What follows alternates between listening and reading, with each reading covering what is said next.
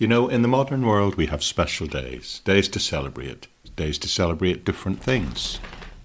The Israelites also had their special days, like Passover and the Feast of Trumpets. They were integral to the faith and culture of that time. However, Leviticus chapter 25, which we're looking at today, goes into a unique dimension, introducing the concept of not just special days, but special years. In this episode, we'll explore the fascinating details of this chapter, which focuses on two distinct observances the sabbatical year and the year of Jubilee. These special years offer us profound insights that are just as relevant today to our lives as Christians as they were to these ancient Israelite people. Welcome to the Bible Project Daily Podcast.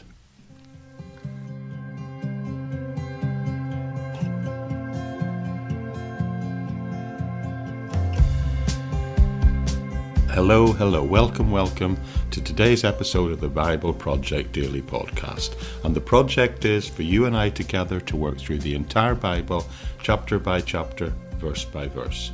You join us today as we continue our study through the entire book of Leviticus. If you're here for the first time, then why not click on the subscribe button? That way, you need never miss another single episode. That way, you will have made the decision to make the in depth study of the Word of God part of the rhythm of your daily life. That way, you can welcome God's Holy Spirit through His Word into your life to dramatically transform it and realign it and give you fresh insight. So, thank you for joining me. And don't forget to hang on at the end when I'll give you some ways you can keep up to date with what's happening here and also receive lots of free additional Bible study resources. Bye bye for now.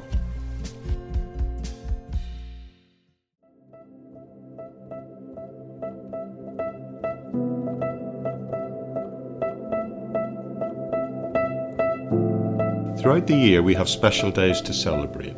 Things like New Year's Day, Valentine's Day, Easter. In the UK, we have these things called bank holidays. And our friends in the US, well, they have days, I believe, 4th of July, Labor Day, Thanksgiving, all those sorts of things. And I'm sure they're the same around the world in your particular occasion. But don't also forget about the special personal days we have, where we celebrate things like loved ones' birthdays or anniversaries. All these days hold significance within our calendar year. Now, as we've journeyed through the book of Leviticus, we've seen how the Lord ordained special days also for the Israelites, days like Passover, first fruits, Pentecost, the Feast of Trumpets, and the big one, the Day of Atonement, as well as others. These days were to be observed on single days throughout each calendar year. Recognizing these special days within their religious calendar is crucial for them in understanding their faith and culture and is important to us as Christians too as we seek to see how they might be applied or what part of them are relevant in our daily lives. But now we come to a chapter which seems like a sort of an interruption in the sequence of what has been a series of special days. It's almost like the Lord hit a pause button for a minute to address a situation at a specific moment, that which we looked at yesterday, the issue of the blasphemy between the Egyptian and the Israelite parent's son, which certainly, I believe, points to the fact that the writing of Leviticus occurred in real time as the revelations the Lord gave Moses were received and as events of the day pushed in on that uh, daily narrative, as things do in this day as well. But in this chapter, Leviticus 25 has a completely different tone. It goes back again and it diverts our attention away from the problems that Moses was having to deal with on that one day, and this time it's going to talk to us about special years of all things. Now, of course, we'll occasionally celebrate a milestone like a 100th or a 200th anniversary of a significant event in the life of a nation, but it's not something we commemorate repeatedly every single day of that year. But here in the Old Testament, God introduces not just a special day, but two particular types of special years. He instructs the Israelites to observe an entire year in a distinctly different manner. Now, this concept may seem a bit foreign for us today, so we need to explore its significance, not only for ancient Israelites, but find out what it means, if anything, for ourselves. Leviticus 25 will focus on two distinct observances the sabbatical year and the year of Jubilee, both of which are involved in dedicating an entire year to a specific series of practices. Now, we may be familiar with these terms and the names of these years, but maybe you've not considered the profound details that are associated with them and revealed here in this chapter. The first observance in the sabbatical year is outlined in Leviticus 25, verses 1 to 7. Now, this is a very lengthy passage of Scripture again. It would take about 15 minutes to read it, so my plan is to work through it verse by verse or section by section, but I won't be reading the text in its entirety. For that, you can follow the link in the episode notes to Bible Gateway, where it'll take you through to the version of the scriptures I'll be referring to, or you could simply just open your own Bible on the tablet or phone you're listening to this on, or even old school, open a physical Bible itself. Anyway, Leviticus chapter 25, verses 1 to 7, give us the outline. And in this year, it's telling us that the land, in the sabbatical year, the land itself is to be given rest. And this, of course, is comparable to the weekly Sabbath day of rest for people, only this time it's playing out over a much larger time frame. As God's people, we are already acquainted with the idea of resting one day in seven, where the Sabbath year is a further extension of that concept. But it's not a day of rest for just people, it's an entire year of rest for the whole land. For six years the Israelites can cultivate the fields and the vineyards, but in the seventh year the land is to experience a period of rest, and it's to be dedicated to the Lord again. And during this year, the sabbatical year, they cannot either harvest nor plough the land. Only what will grow naturally is allowed to be reaped. The land is to be allowed to rest and rejuvenate itself without human intervention. The fruit that spontaneously grows during that time is actually food that is for everyone, not just the landowner, but is also be available to everyone the hired workers, both male and female, it tells us, as well as anyone living on the land, and even could be allowed to be used for grazing for their livestock. So, this concept is symbolizing the community's unity and the shared provision of sustenance by the Lord Himself not just the fruit of their own labours. So during the sabbatical year, not only does the land rest, but other significant social and economic events take place. It was a time for the release of debts also and the setting free of slaves. This principle of rest, release, and equality within the community is there to set in place to begin to establish a profound message, a profound principle that will extend beyond just the regular Sabbath day, but to cover an entire year. This is a massive thing. The sabbatical year signifies not just rest for the land, but in a sense, rest for the people, a time for them to reflect on their reliance on God, a time also of them to forgive debt and to understand the importance of community and allowing the blessings of God to be shared. Okay, next we delve into the year of Jubilee, another special concept that further highlights the divine principles, this time adding into the mix the idea not just of equality, but of justice and restoration. All of this is wrapped up for us in the year of Jubilee, but the year of Jubilee comes once every 50 years. So the text picking up at Leviticus 25, verse 8, marks the beginning of the instructions for the year of Jubilee, which will follow immediately the sabbatical year.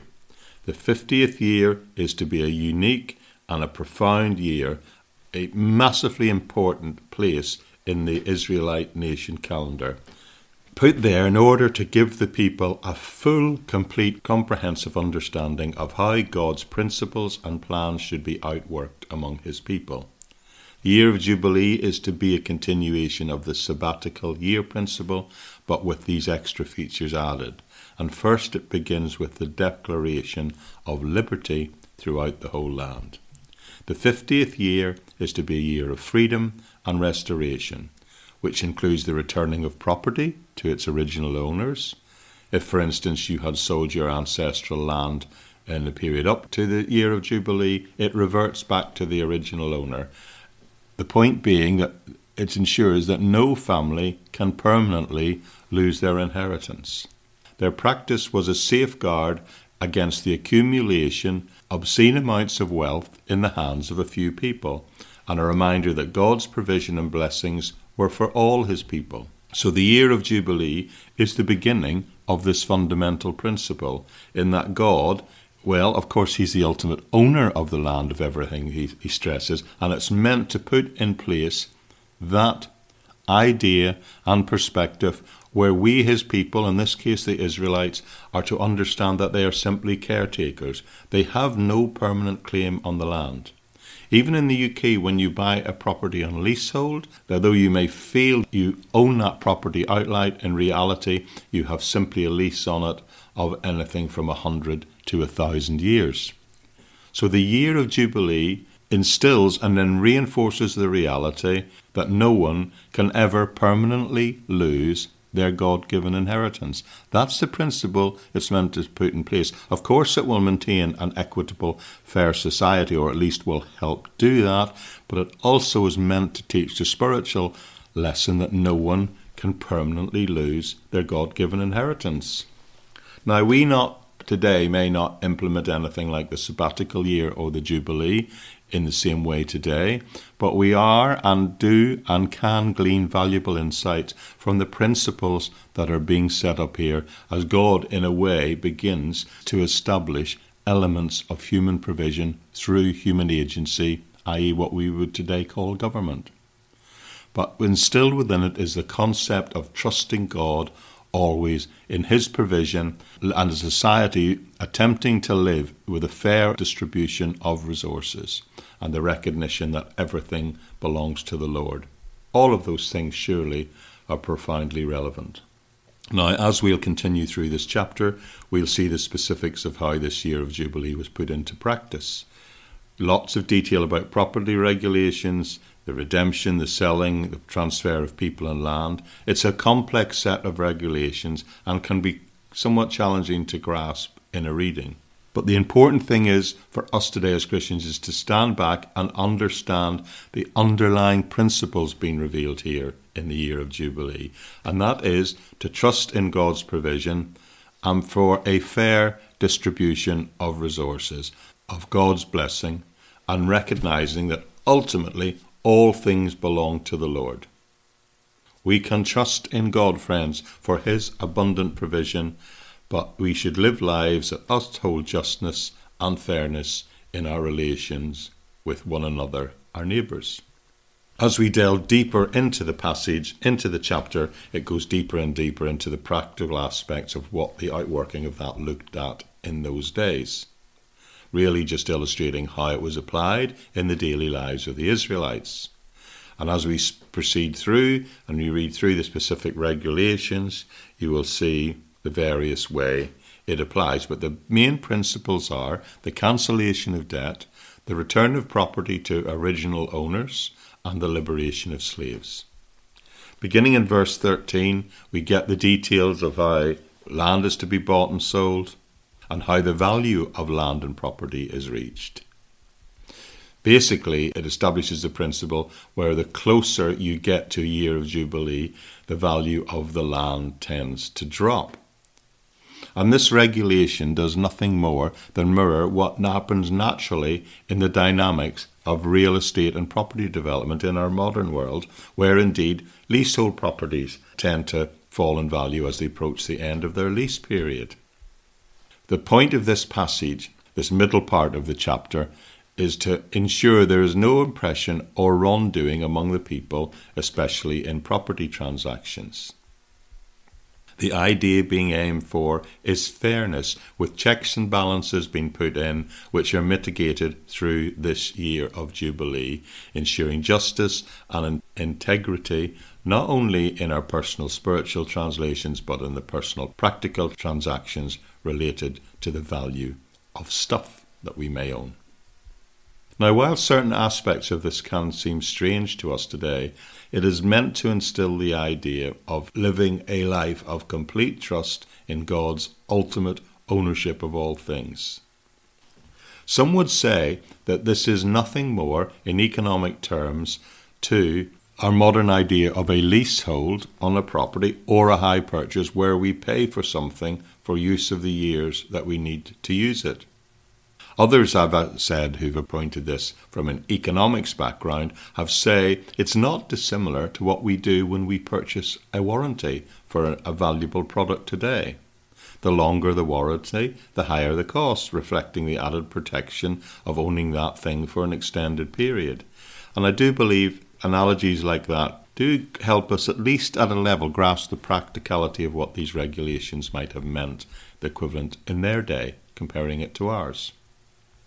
But interestingly, verse 22 adds a significant aspect. It reminds the people that in both the sabbatical year and the year of Jubilee, the people are going to experience an abundant harvest. They will be able to gather enough food not only to last during the sabbatical year, but also in the year prior to the year of Jubilee. And this promise, of course, is something people are meant to hold on to. It's meant to be a testament of their faith, in by the people are placing their trust in the Lord's provision. In fact, more than that, his abundance to carry them through the difficult times. I think overall, this concept, in a sense, reminds me of that verse in the New Testament. I can't remember where it exactly is, but where Jesus, I believe, is heard to say something along the lines of, What have you got that was not given to you already? You see, if we adopt this type of sabbatical year of Jubilee perspective, then we must realize that everything we own truly does belong to the Lord. All these rules of regulation transfer, they simply stand as a reminder of ultimately God's ownership and his generosity in everything he gives us. And the ultimate goal of these of these years is simply to establish that idea, embed that idea that the Lord God is in fact the landowner of our lives, if you like, and that everything we possess from him is simply on loan from him for as long as we live this life. With this understanding, we can proceed then to grasp hold of a series of possibilities relating to these special years. And as we progress through the passage, further details are outlined for us. Things like in verse 29, it talks about additional regulations for those people living in walled cities, providing an extra layer of regulations, if you like. And then verse 32 emphasizes the sanctity of what are called the Levite cities.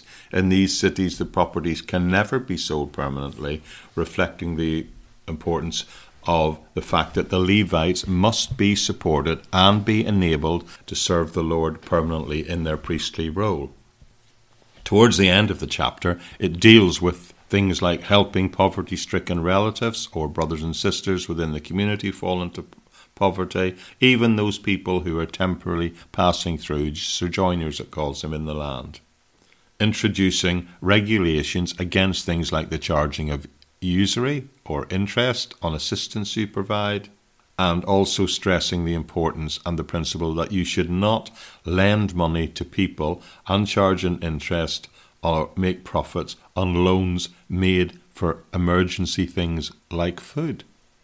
You see, all these guidelines are given in the context of we're meant to be expressing God's grace as the people of God, reminding us always that we should extend that grace to their brethren and that we should not be deliberately profiteering out of those who are struggling.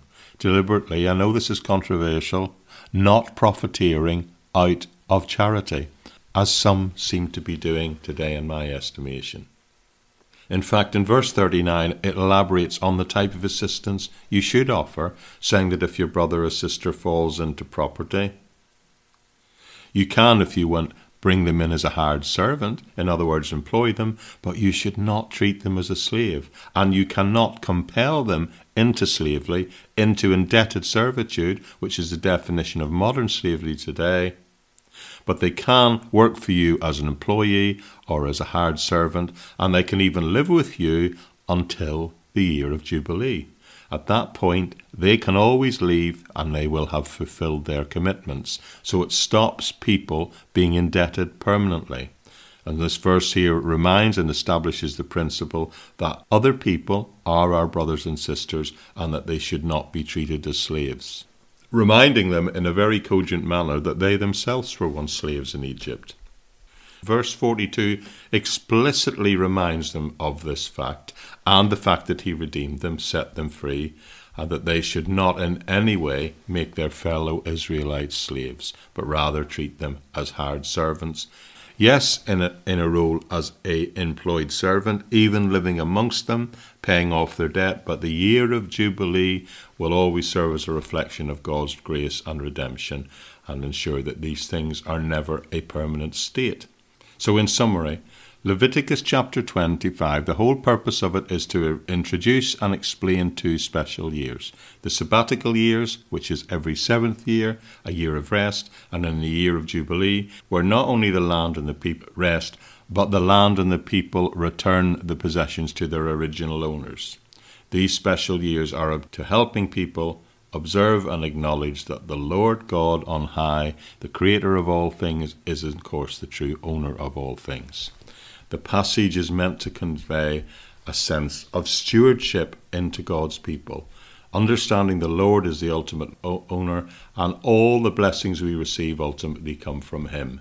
In a very real sense, the Lord God is the creator and owner, the landlord of this world, if you like, and we simply are but His ter- tenants and this perspective should be held towards everything that we possess, including our custody of the world and its resources.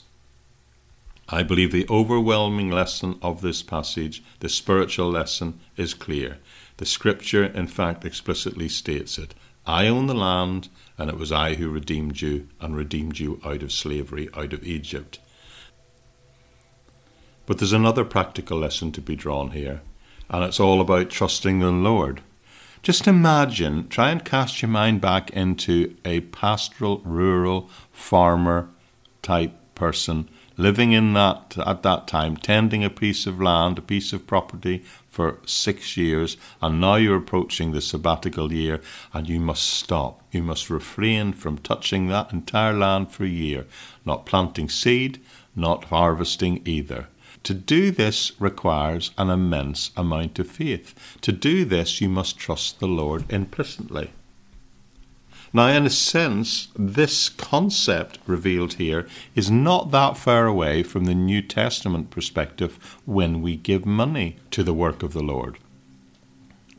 We might write the check or however it is you do it nowadays and think, wow, I'm giving a substantial amount of money here to the Lord. But by doing that, and when you do that faithfully, in essence, you're giving your possession to the Lord and obeying Him in a very similar way to what's been described here. And in a sense, you're placing your trust in Him to provide for what you need in spite of the fact that you're giving a portion of it away. That's definitely a valid parable of what's going on here. Leviticus 25 reminds us reminds us of the promise that God gives throughout the Bible that if we listen to him and we do as he says, he will provide and protect us. The New Testament contains a similar promise which says in 2 Corinthians chapter 9 it says verse 6 it says he who sows sparingly will reap sparingly and he who sows bountifully will reap bountifully. And this is akin to the law the principle of harvest and sowing. You sow little, you reap little. You sow generously, you will reap abundantly. In fact, Corinthians goes on to emphasize that we also need not only to give, but to give with the right attitude. Don't ever give grudgingly or out of obligation. The Lord doesn't want us to give that way. The Lord loves a cheerful giver, it tells us. That means giving in every aspect, even financially, is meant to be a joyful experience. It's something that we're meant to find fun and do willingly and happily as part of our service to God. Remembering always that when we do that, as Philippians 4 tells us, God will supply all our needs according to his riches in glory. But the key point to remember here is just like it says in Leviticus chapter 25 is God provides out of his vast riches everything we have anyway. You know, at the end of the day, Leviticus chapter 5 just introduces for the first time, probably the first time in human history, the concept of ownership and stewardship being linked together one at the same time. Of course, the Lord is the ultimate owner. That's absolutely revealed and held on to all throughout this chapter. We, friends, are simply the stewards of His blessing. He is the landlord and we are His tenants, and this perspective should apply to everything we possess. And Leviticus chapter 5 basically states for us that we are to be gracious and generous and thankful because that's exactly how God is. Thankful always for His grace and that is a promise that we should never forget, a promise that thankfully is reminded here for us at a deep and profound level within the Old Testament Levitical law revealed here.